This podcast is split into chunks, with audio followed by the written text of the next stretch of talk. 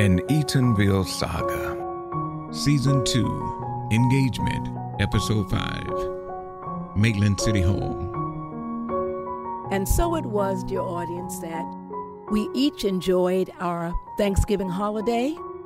But before Thanksgiving came around, on that Wednesday, we knew that we were going to be meeting on Friday, the day after Thanksgiving. And the permission had already been secured for that meeting to take place at the Maitland City Hall. So, on Friday, the day after Thanksgiving at 7 p.m., we convened to talk strategy. There were a few representatives from people in Eatonville, as well as a few people from the city of Maitland. As we talked over what needed to happen, there really was a kind of, how should I say, a confidence in the ability of us as residents of Orange County, citizens of the United States, to really be able to work our will in terms of Orange County government.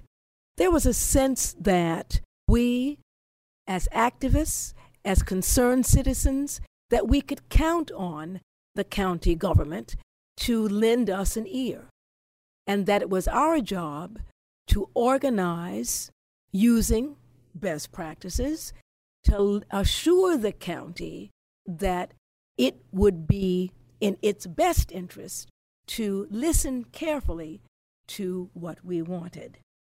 There were certain things that we talked about.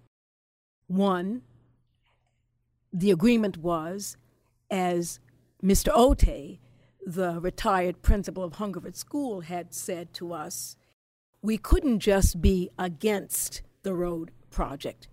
We couldn't adopt the NIMBY uh, any place but not here in my neighborhood. We were going to need to come up with an alternative plan.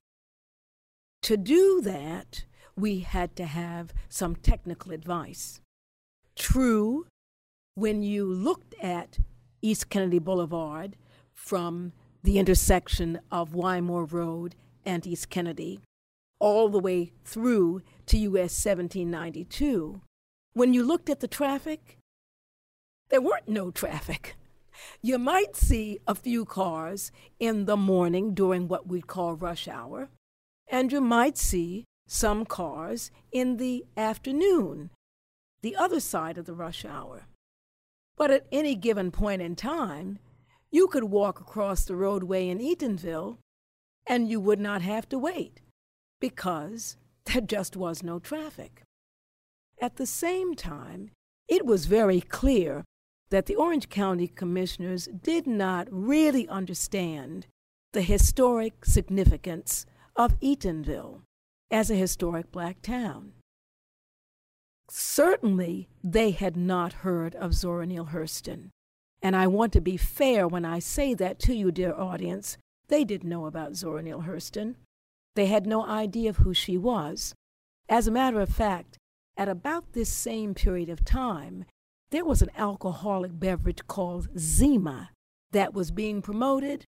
And there were those of us who honestly wondered whether the Orange County Board of Commissioners understood the difference between Zora Neale Hurston and Zima.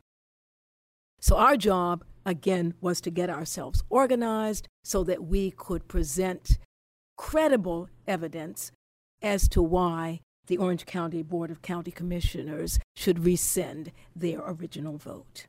End of episode five.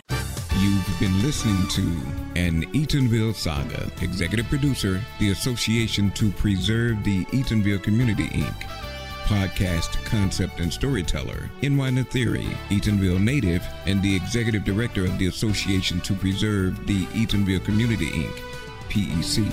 Produced and directed by Ken Moore. 2021 copyright by the Association to Preserve the Eatonville Community Inc., all rights reserved. Thanks for listening. If you would like to support our podcast by giving, you can give to PEC at www.give2pec.org. That's www.give the number 2 pec.org.